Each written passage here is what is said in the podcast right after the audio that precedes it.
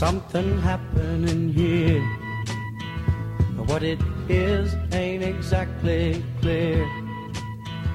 There's a man with a gun over there telling me I got to beware. I think it's time we stop, children. What's that sound?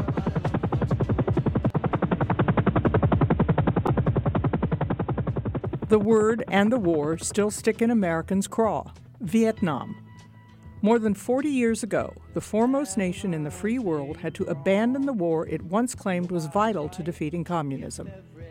It left in its prop wash more than 58,000 dead Americans, more than 3 million dead Vietnamese, and an aching unease about America's leaders at home and its leadership in the world. We may not like talking about Vietnam, but beginning on September 17th on PBS, filmmaker Ken Burns and his colleague Lynn Novick take us to war. The war in Vietnam, the war at home. 18 hours of it, the Vietnam story, start to finish, if there is a finish to this unhealed wound on the national spirit. Like the Civil War, whose stories Burns also told on film, this war too is about cleaving people by race, by class, by one culture and another, one nation and another, by parents split from children, by peace arrayed against war, by civilians versus military, by bravery up against brutality. Burns explains something of his 10 year undertaking.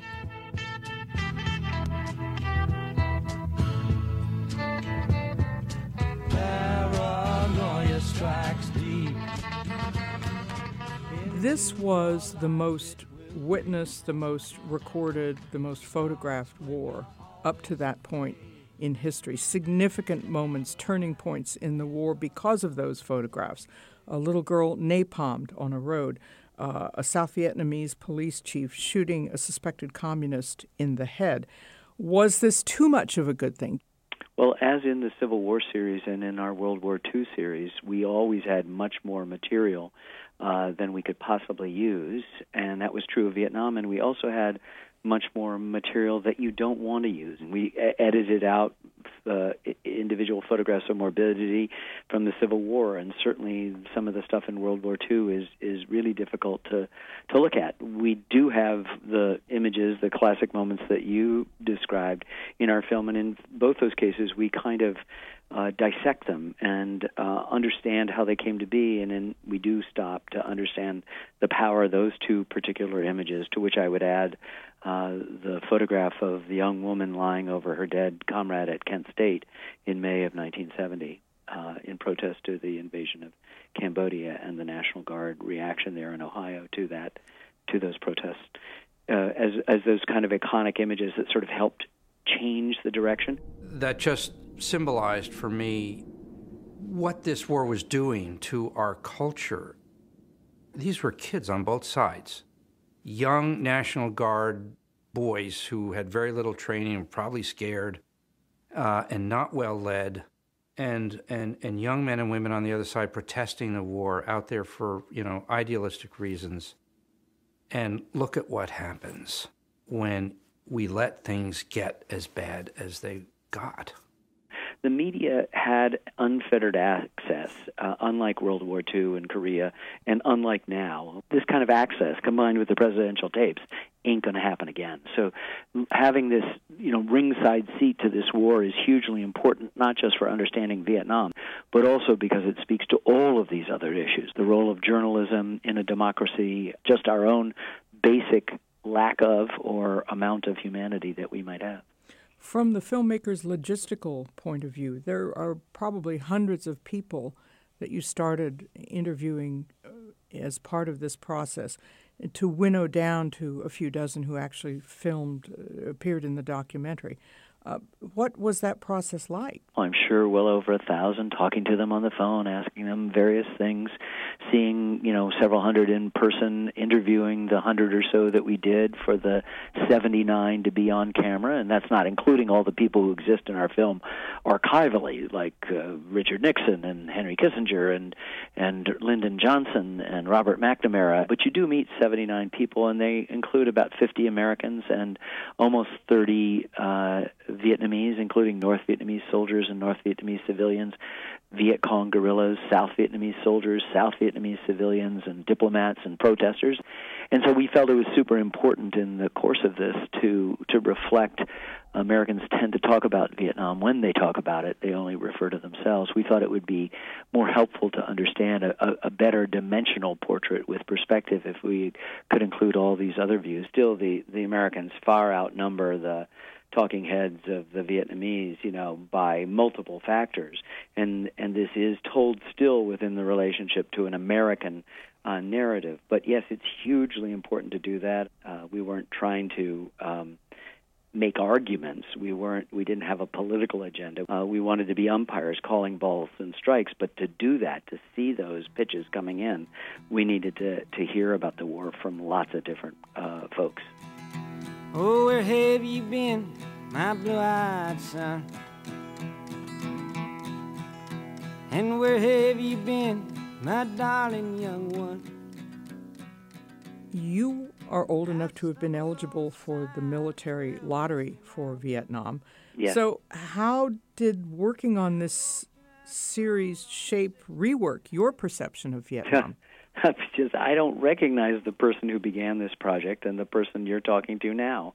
I mean, I went into this project thinking, ah, like baseball, uh, I'm going to be working on a subject I know about. I mean, within a few days, uh, as in baseball, I was humiliated by what I didn't know, and I had to just let go of uh, whatever baggage, whatever conventional wisdom I had. God knows what it was 10 years ago, but it's gone and replaced by more accurate scholarship, by facts, by recollections of people who were actually there. And I think most Americans will spend most of the time watching the series, whether they were there, whether they're historians, whether they're civilians, whether they're kids, millennials who weren't even taught about Vietnam, that they are riveted to the story and went, wow, I had no idea.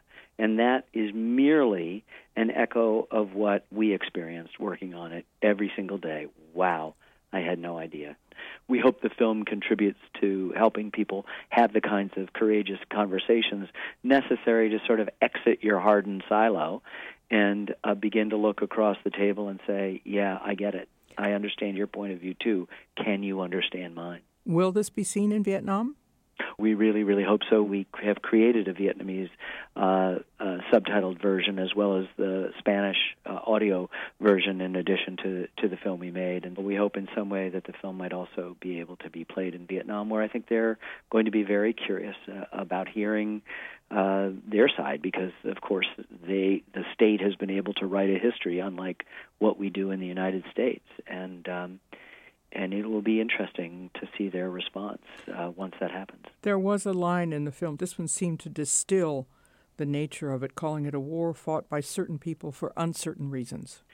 You know, um, Americans got into it, perhaps overcome with a little bit of hubris, distracted by a Cold War uh, mentality that misread some things about it. Uh, had military decisions uh, being made by civilian presidents who had domestic political considerations, which is a polite way of saying, "Will I get reelected?" Uh, on their mind rather than what it is. Um, uh, you know, a country divided uh, by that uh, war almost in half, and then finally a majority of people opposed it.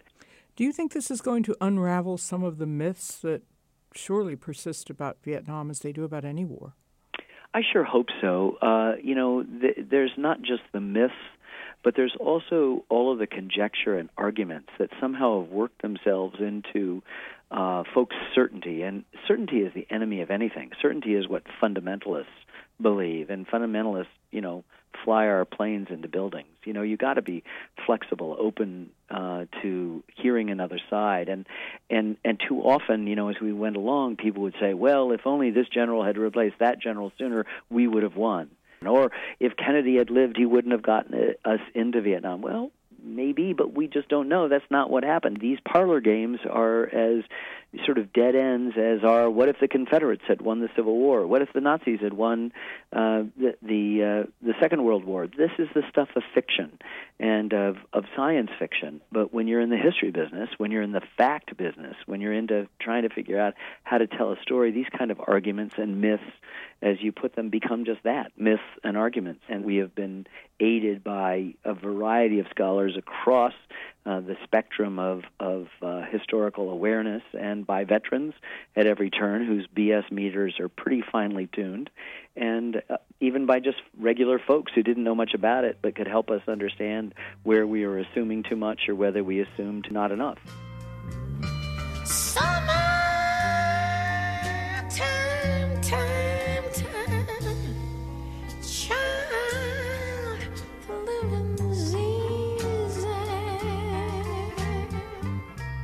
Pop culture suffuses your documentary as it did the culture then. Both the young protesters at home and the young soldiers in Vietnam were listening to the same kind of music. you know, we in, are enjoying the soundtrack, uh, an amazing soundtrack by Trent Reznor and Atticus Ross, supplemented by music from Yo-Yo Ma and the Silk Road Ensemble. But the film also features 120 takes from the existing music, mostly rock and roll, but folk and country and jazz and blues and all sorts of stuff. And so this will be the soundtrack of the time. And for someone who lived through it and someone who's aware of the power of music, and what's so amazing is that this is music drawn from one of the most fertile uh, periods in all of music. And so it, this is stuff that not only do, do my kids listen to still, but my grandkids listen to now. and that we promised every artist and estate and label and publisher that we would not play a tune unless it was already out, that you could hear it in your plane as General McPeak did, going back and forth uh, to targets on Armed Forces Radio or Saigon Radio, or a grunt could hear it, you know, stationed uh, at his base camp, uh, or that, you know, you could hear it in the medic's tent, or on a transistor radio at a protest, or in a car radio on a way to that protest, or at home as you're trying to figure out, as most Americans uh, were, what's right what's wrong? Should we be there? Shouldn't we be there? I i don't know. And the moralist in us wants to say black or white good or bad young or old red state blue state whatever it is. But in fact it's complicated. And that is sometimes the answer to everything in this film. It's just complicated. And we tried to create a place where many different and differing perspectives could coexist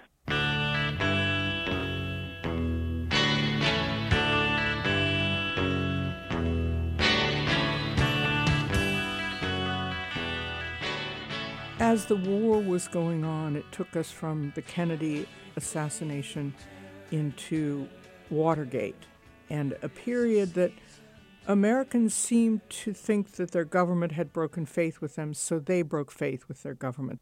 I agree. And uh, you see the seeds going way, way back, even to World War One, but certainly to World War Two and uh, late, late uh, Roosevelt and, and Truman and Eisenhower, as well as the Kennedy, Nixon, and Johnson. Yes, and I think this makes it the watershed moment that we feel it is the most important event in American history since the Second World War. And by studying it, we get a kind of sense of the kind of people we are. Now, I, I think we tend to report this either one way or the other. And it might be possible to see with the list of all of the things that resonate in the present that Vietnam is not just the hourglass running out of sand on the American experience. You could flip it over and say, this is a really wonderful test. Um, the American people basically slowly but surely decided this is not something they wanted. And through their elected representatives and by taking actions uh, in the streets, uh, helped change opinions on the war and, and, and moved the dime on that. So, too, that we could look at the current situation and say this is an ordinary, extraordinary moment and test for the institutions and, and to try to find out the real resilience of our fragile republic uh, in in all ways. Uh, a rejuvenated press recently, people back out in the streets uh, talking, an intelligence community, a, a legislative branch struggling to find its voice, the judicial branch. All of that may in fact be part of a test that we may look back on as our finest hour. Well, here is where I sound rah rah by bringing up the question of American exceptionalism. We went in to Vietnam with the attitude I think we had in the Second World War that we're the people who make the world safe for democracy. And we came out of it thinking differently. But the exceptionalism part that remains seems to be the conviction that when we look at Vietnam, we are better than this. Yes, I, I agree completely, and I do believe in our exceptionalism. Um, I am not Pollyanna in it, and we constantly have to hold ourselves to a much higher standard than anyone else is held to. I think that's part of the American promise. Uh, Lincoln predicted, even as a young, young um, lawyer, uh, not even 29 years old, giving a talk at the Young Men's Lyceum, he said, Whence shall we expect the approach of danger? Shall some transatlantic giant step the earth and crush us at a blow? Never. All the armies of Europe, Asia, and Africa could not by force take a drink from the Ohio River or make a track in the Blue Ridge in the trial of a thousand years. If destruction be our lot, we must ourselves be its author and finisher. As a nation of free men, we will live through all time or die by suicide.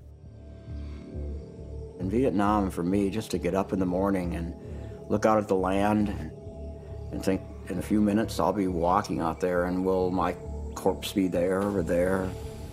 Every war leaves a stamp on the character of the nation that fought it. Is, is is there a stamp that you can one or two that you can crystallize that Vietnam stamped upon us? Oh, absolutely. I think um, you know the military learned a lot of practical stuff. They didn't like having collateral damage, so they learned precision bombing. They didn't like having their plane shot out of the air, so they developed stealth technology.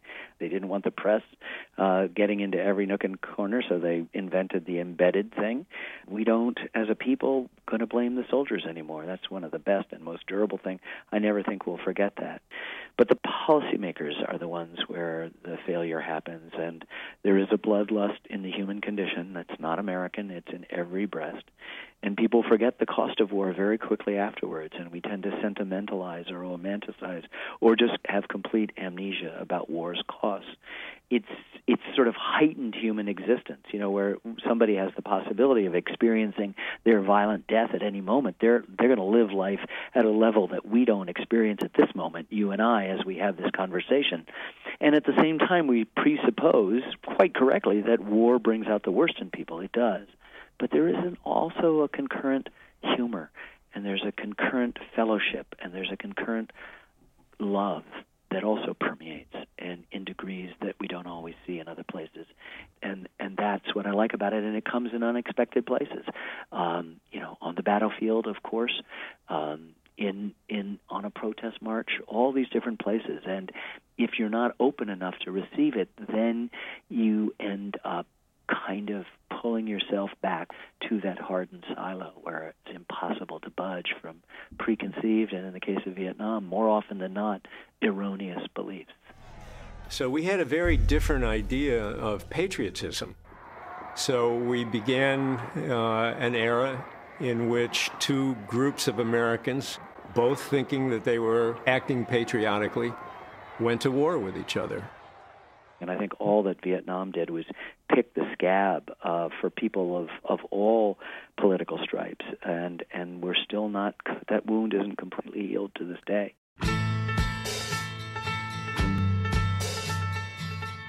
Ken Burns, thank you so much. It's always the greatest pleasure to speak with you. Oh, that's so nice of you. Thank you.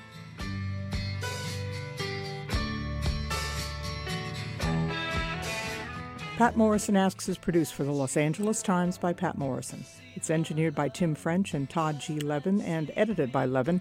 The audio moments are from the Ken Burns Lynn Novick film Vietnam, and the music Janis Joplin, Bob Dylan, The Beatles, Buffalo Springfield, and The Byrds, all from the documentary series. Subscribe to Patt Morrison Asks and never miss a podcast. I am Patt Morrison.